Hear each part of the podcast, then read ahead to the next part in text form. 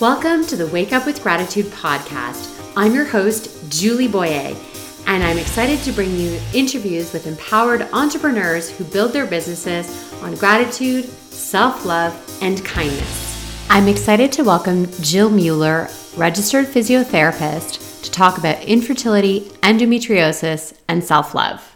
Hello, everybody. Julie Boyer here. I'm so excited that you've decided to join us, whether you're watching us on video or you're listening to the audio. I have a really special friend uh, joining me today, Jill Mueller. Hello, Jill. Welcome. Hi. Thank you. So, Jill and I have known each other actually for quite some time. Uh, we met back in university at McMaster in Hamilton. And we lost touch for a number of years, but then randomly reconnected at a health fair, which of course we both know is not random. Mm-hmm. Ended up we were living like almost in the same neighborhood. And, you know, Jill and I have been through a lot of the same challenges uh, around fertility and all of these things. And Jill actually, when we met, she we studied kinesiology together, but she went on to be a physio and now she has a focus specifically on uh, pelvic health and wellness and awareness and understanding for women. So I really wanted to connect with you, Jill, because I feel like these are topics that A, women aren't really talking about, and B, I do think this is all really connected to self love. So if you could just sort of fill in the gaps in the story that I've just shared and kind of tell us how you got to where you are today. Yeah, so as Julie mentioned, I had um, a 10 year fertility challenge, and I don't like the word infertility personally. It sounds so permanent, which is interesting, but um, I I also have endometriosis. I had a laparoscopy to diagnose that, and um, and that was one of the struggles. I have an abnormal shaped uterus. Blah blah blah. Um, but one thing that led me to pelvic health once we decided to wrap up trying to conceive i do have a child now so we tried afterwards as well but there just became a point where it was needing i needed to move on. And um, i thought you know what? I really you could either move on and continue your own life or i really reflected and wanted to share what I learned about myself with people. And I thought, how can I best do that? And so that's really what got me into pelvic health. I really wanted to help women with mechanical fertility issues, um, which just basically means if there's a fascial restriction or anything that's contributing to, you would never really know without doing an assessment. But but then I got into pelvic health on a not just with fertility, but on a on a grander scheme and like i treat men as well but one one theme that i did find was that the mystery of the pelvis and the reproductive system and the urinary system and the bowels and it that mystery was disturbing for a lot of people and there's a lot of emotion hung up in that area and a lot of shame yeah. and yes. and so self compassion and self love is definitely a massive theme that I try and instill with with my clients. You know what I love about you, Jill, is that you're always learning. I mm-hmm. you're always taking a course, you're always reading a new book. I remember, you know, you were like, you were like, oh look, my my book on urogenital health just arrived. I'm like, you're so like you're posting, you know, that but this is what I love is that you're talking about things that are like secret and hidden. Mm-hmm. and that's where the emotion gets trapped too is like mm-hmm. we're not comfortable talking about this. We're not comfortable saying yes i have endometriosis and yes i had trouble conceiving. And you and i are actually like we are in the exception yeah. to be to have children. Like that's a huge uh gift that we both have and we both are blessed with one child and we both struggled to you know we kind of both went through our journey after that one was what we were going to be blessed with. You know i even remember like years ago you even sharing with me about like tracking your fertility and all these things that like we didn't even talk about or learn about. So mm. tell me a little bit about you know how you're working with your clients today. Like just is it do you focus on like mechanical stuff alone? Do you have those conversations with like because you've been through this yourself that must make you a little bit of a different practitioner than someone else who's kind of like I'm treating this mechanical thing, but I don't necessarily understand what they're going through. How does that affect the way that you work with your clients? Um, I've really changed the way I practice. I find the best and most important thing to do is listen to the the client's story. And I've tried I've I've sort of changed my language around using patient as well because it sounds so prescriptive whereas if they're a client I'm more of a coach and um, I might use it interspersed, but I'm really trying to move away from that.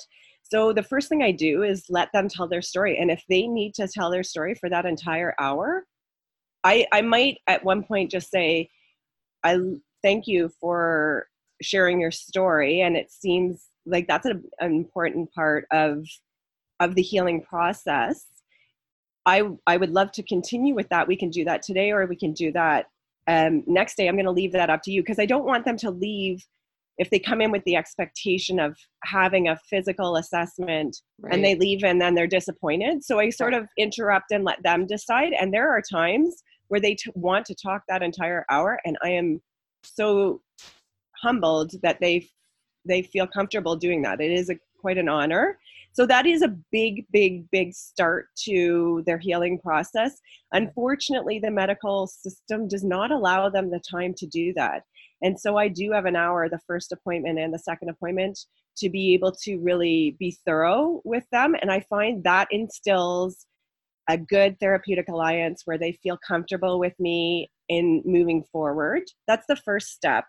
The second step I might get them to do after that initial storytelling, or maybe I get a bit of a physical assessment in, but I get them to be a little bit more observant when they leave because when we have pain, for example, um, it can be all encompassing and we and we have a lot of resistance to pain so we might get mad at it or we might mm. um, just go to bed because of it and succumb to it so it's a learn we have to learn better how to manage it we've never learned like it should be taught in kindergarten to be honest and so I find sort of a CBT, a cognitive behavioral therapy approach, where we're mm-hmm. sort of more observant to how are my emotions with this pain? How are my thoughts? What are my thoughts right now? Because it's this sort of vicious cycle where the thoughts can bring on the pain or worsen the pain or the pain can make us angry or anger can make us give us pain so it's I try and get them to be a little more observant of what may might be tied in what might be sort of I don't I don't like the word trigger, but what might enhance that. There are the trigger thing is actually really yeah. valid. It, we were having this discussion yesterday, um, you know, with someone that I work with, Karen, about how like how anger and fear are so related to physical pain. Mm-hmm. right and it manifests itself it like makes you feel worse and it you know we were talking about louise hay how she has her whole you can heal your life about having mantras yeah. to you know to look at your pain in a different way yeah and to you know give thanks for the your body in a different way and treat your body differently so i really think this is a really amazing because you know you wouldn't necessarily think of i'm going to go see a physio for this, right? But I actually think you're part of a whole network too. Like this is not mm-hmm. you're not the only person who's addressing these things that women just don't talk about like incontinence or fertility challenges or I mean I am lucky I don't deal with the incontinence thing after pregnancy, but I feel like everybody else that I know who's had a child deals with it.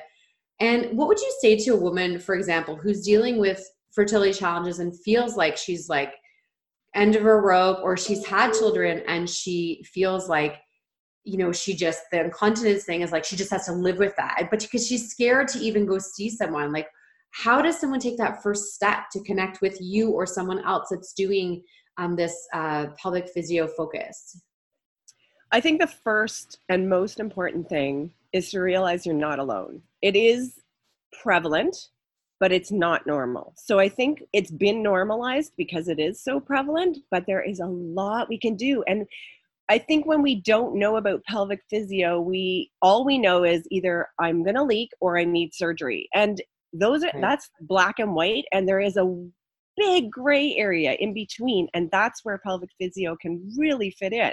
Yeah. So we we assess what might be contributing honestly a lot of the times it's a coordination thing and a breathing thing. Like it, mm-hmm. it oftentimes is so simple. So realize that as much as you're embarrassed or shamed, when you come in and talk to a pelvic physio, it is not anything we have haven't heard before.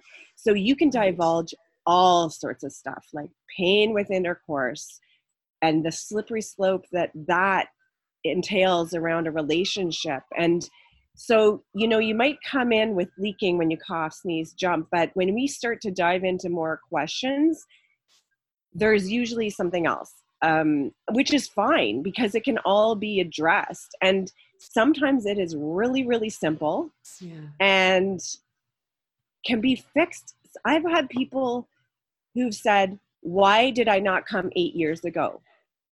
And they're so mad at themselves. And I'm like, okay, well, don't be mad at yourself. like that. Just uh, yeah. We're talking about self love here, so we don't want to yeah. be angry with ourselves for yeah. waiting so long. Yeah, you're here now. You're here so, now. Yeah. You know, I think we want to make sure, like, we're going to make sure because you have a link that you just shared, actually, I think today or yesterday about where to find someone in your area. Yeah. Which I think, because obviously this is not going to be just local to you know the burlington oakville area that you're in and um mm-hmm.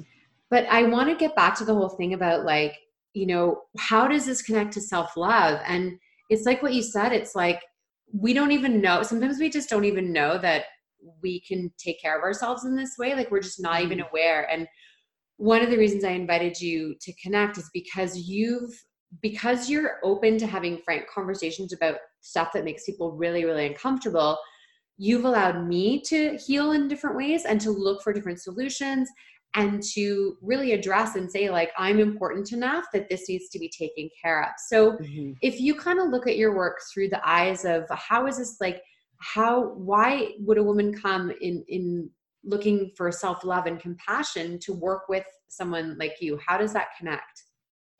Well i think in general women see taking care of ourselves as selfish. And I think it's it's like the analogy of when you're on the airplane and they say if we are needing the oxygen, put yeah. the oxygen mask on yourself before you put it on the child or someone who needs help. There's a reason for that. Like if you need to be able to help others, you need to be taking care of yourself. And recognizing that it's not selfish is the first step, I think. Um, secondly, um, well, because it takes I, time. You know what? That's the thing is like, it takes time for me to go to an appointment and to take care of these, and I can just live with it. But then you see the other side, which is like a woman's like, oh my goodness, why didn't I just do this before? That's the thing. It may not be it may not be as big of a time devotion as you're anticipating. The other thing I would say is like just check in like what's the conversation you're having with yourself when you are experiencing either fertility challenges or pelvic pain or incontinence or whatever? What are you saying to yourself? And if you're saying to yourself something that is other than the advice you would be giving a good friend then you need to check in with that conversation and perhaps look at a little bit nicer of a conversation which is where self compassion and self love yeah. comes in and gratitude. I mean, really, it's all kind of tied in. I think the first step is to be mindful of what that conversation is. Mindful. I think it's it's. I kind of often will step back if I have a symptom. I will step back and say because a lot of symptoms are tied around stress as well. So yeah. Yeah. If we can step back and say, what's going on in my life right now? How am I feeling? you know, am I really busy? What are my thoughts? Like just kind of assessing a few things and physically, what did I do yesterday? But it might not all be always be tied into physical, right? So being observant, being mindful of those things, try not to be judgmental, which is what mindfulness means. Yeah. Just observing. Yeah. Secondly, check in. What is that self-talk that I'm having? And that conversation that I'm having with myself, and can I be a little bit more compassionate and change that conversation.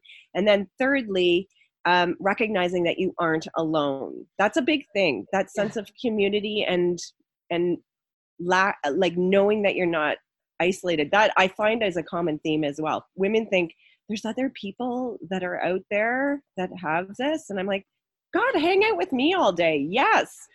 You yes, will see. It it's but it's true because it's these mm-hmm. conversations that you feel like you're the only one who's really struggling. Mm-hmm. And I mm-hmm. think we're getting better in this age of social media where yeah. people are sharing their story, their mm-hmm. authentic stories. Women, because women are the ones like you and I are both on Instagram. Like we see women like sharing their stories of struggles with endometriosis, with body image, with all these things. I mean, Rachel Hollis talks about, you know, peeing mm-hmm. her pants when jumping on the trampoline in the first paragraph of her first book. Mm-hmm. I mean, that you know, and we kind of make a joke in the light of it, but it's like, actually, it's not funny to like mm-hmm. have to mm-hmm. deal with this every day and to have people like you who are like, we can actually help you with this. And it's not about, it's like you said, it's not black or white, it's not suffer or surgery. There's like a whole thing we can do in the middle. And I think too, um, we, I think being cautious when we are on social. What I love about what you post um, on Instagram. What's your Instagram handle? As I'm talking about your Instagram. At Jill Mueller PT. PT M U E M U E L L E R. Thank you. And it's on the screen if you're watching the video, but Jill spelled it for the audio. Thank you. And then we'll post it.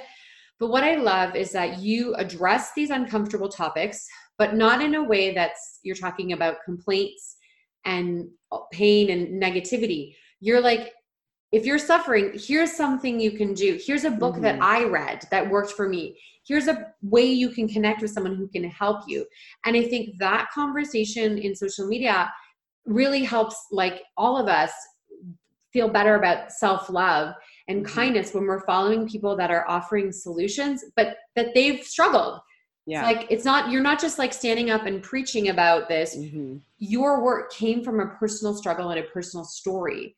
And mm-hmm. I think mm-hmm. that's what makes it so powerful. You know, I was, when we talked, I was saying how much I missed seeing you at, as a friend, but also, you know, as a client, because I, you're a very intuitive practitioner. And I think that um, that's what makes your work really, you know, just at a different level. Like, you're really listening with mm-hmm. your you know with our whole body you're listening to our words but you're also listening to our body and, and finding what's going on so I just I think that's really special about some of the work that you do. Yeah, well, thank you. To tell you how much I I'm pretty I'm pretty passionate about it. Yeah, yeah you're definitely passionate about it. And yeah. I've you know I've known you for a long time and you're even more passionate about it now, mm-hmm. which is really great. So um as we wrap things up, if you were to encourage those that are watching or listening to make to start one new habit or make one change after listening to us, what would that be for you? I would definitely say check in with how you're speaking with yourself and then change that language as if you're speaking to your child or someone you really love. What would be the advice you would give somebody who's exactly in the situation you're in? And start to talk to yourself that way. It's big, it's powerful, it increases resilience. Jill, that sounds so easy, but we all know how hard it is. But it's such a good. Reminder. Well, I have a I have a resource. Oh yeah, show me the resource. Yeah. So Kristin Neff is the researcher. I'm big on research too. Yeah. So oh, Kristin yeah. Neff is a researcher in this area, probably the biggest in the world. And she's designed a easy workbook for people who are having challenges with this. And she also has some mindful uh, some meditations on her website which we will add to the show notes. Yes. Sure. And like you could probably Google Kristin Neff. It's something about self-compassion. You just put Kristin Neff self-compassion, it'll come up. Um, but she has some great meditations to listen to. Um, and her workbook is really easy to follow. It's just habitual, like gratitude, yeah. right? You just have to do it in the beginning, keep doing, keep doing, and then you start to believe it. You do. And mm-hmm. I also want to also encourage women or even men who are listening and are any of these symptoms that are happening that you shared and they're embarrassed about or they're feeling shame I really encourage you to find a pelvic practitioner in your area and take the action and make a make an appointment and start.